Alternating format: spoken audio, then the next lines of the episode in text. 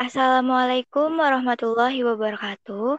Kami dari kelompok 6 yang dibagi menjadi tiga anggota akan membahas materi tentang kekerasan budaya bagian 2. Sebelumnya kami akan memperkenalkan diri masing-masing. Yang pertama saya ada Davina Zahra, absen 9. Saya di Nugroho, absen 1. Saya Rahma Fauzia, absen 28. Materi kita kali ini ada tiga, yaitu dilarang gondrong, dilarang cengeng, dan dilarang betato. Pertama, saya akan menjelaskan tentang dilarang gondrong. Pada masa dekade pertama Orde Baru, para pemuda di Indonesia dilarang untuk gondrong atau berambut panjang.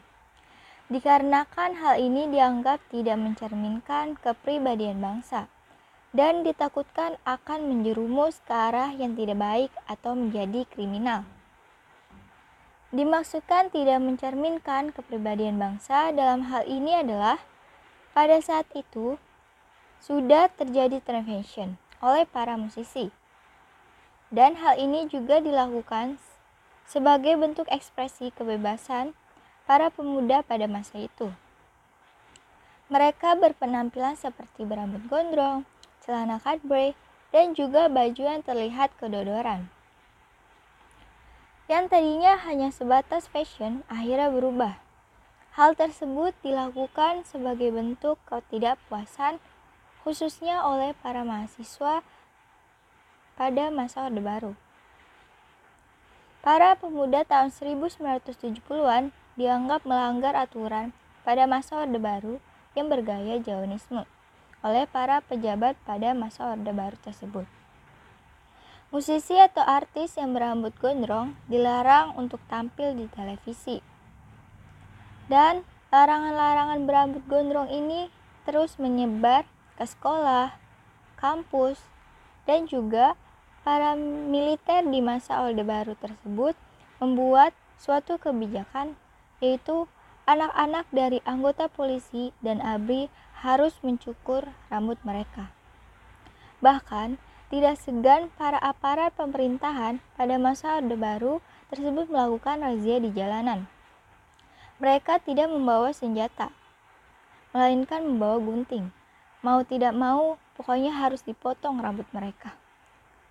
Hal ini dilakukan oleh pemerintah pada masa tersebut dan dianggap hal yang benar karena termasuk suatu eufemisme atau menghindari anak-anak muda agar tidak terlibat dalam kegiatan yang menjurus ke perbuatan yang kriminal. Kemudian ada poin-poin dilarang cengeng. Yang pertama itu, menurut Harmoko, lagu cengeng dianggap menghambat pembangunan karena dapat menurunkan semangat kerja. Berbeda dengan pandangan musisi yang menganggap itu dapat mematikan kreativitas industri musik, yang di mana seharusnya industri musik dapat menghasilkan uang. Kemudian hingga akhirnya saat memasuki tahun 80-an, yang di mana tahun tersebut adalah masa puncaknya pemerintah kesal dengan lagu cengeng.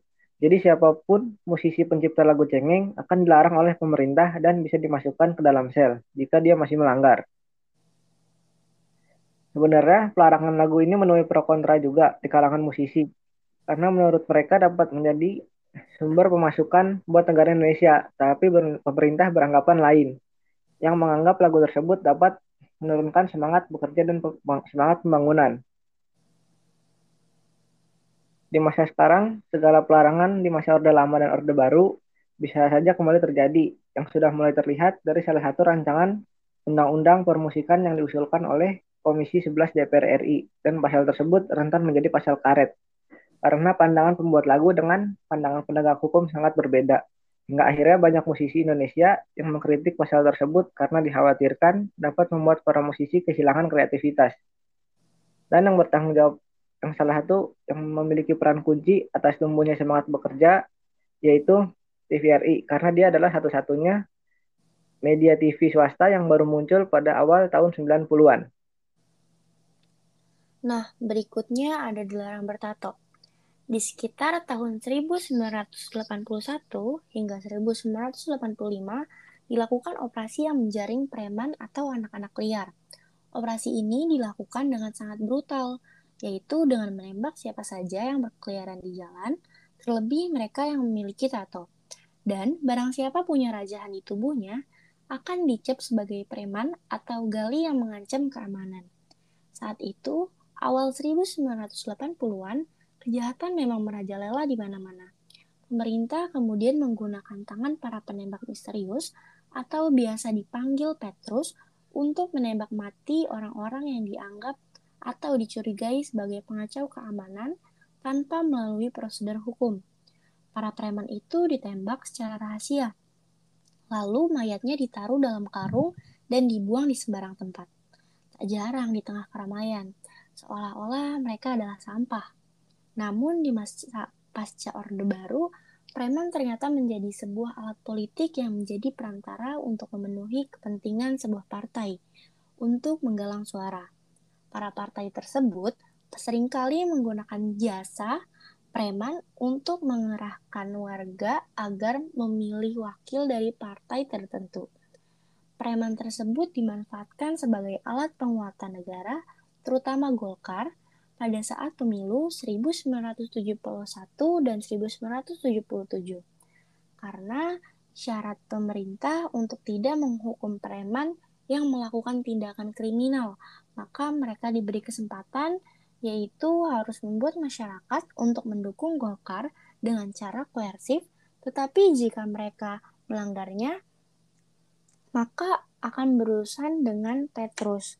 Nah, mungkin hanya itu yang dapat kami sampaikan mengenai materi kekerasan budaya bagian 2. Kurang lebihnya mohon maaf dan terima kasih sudah mendengarkan podcast ini. Wabillahi taufiq walhidayah. Wassalamualaikum warahmatullahi wabarakatuh.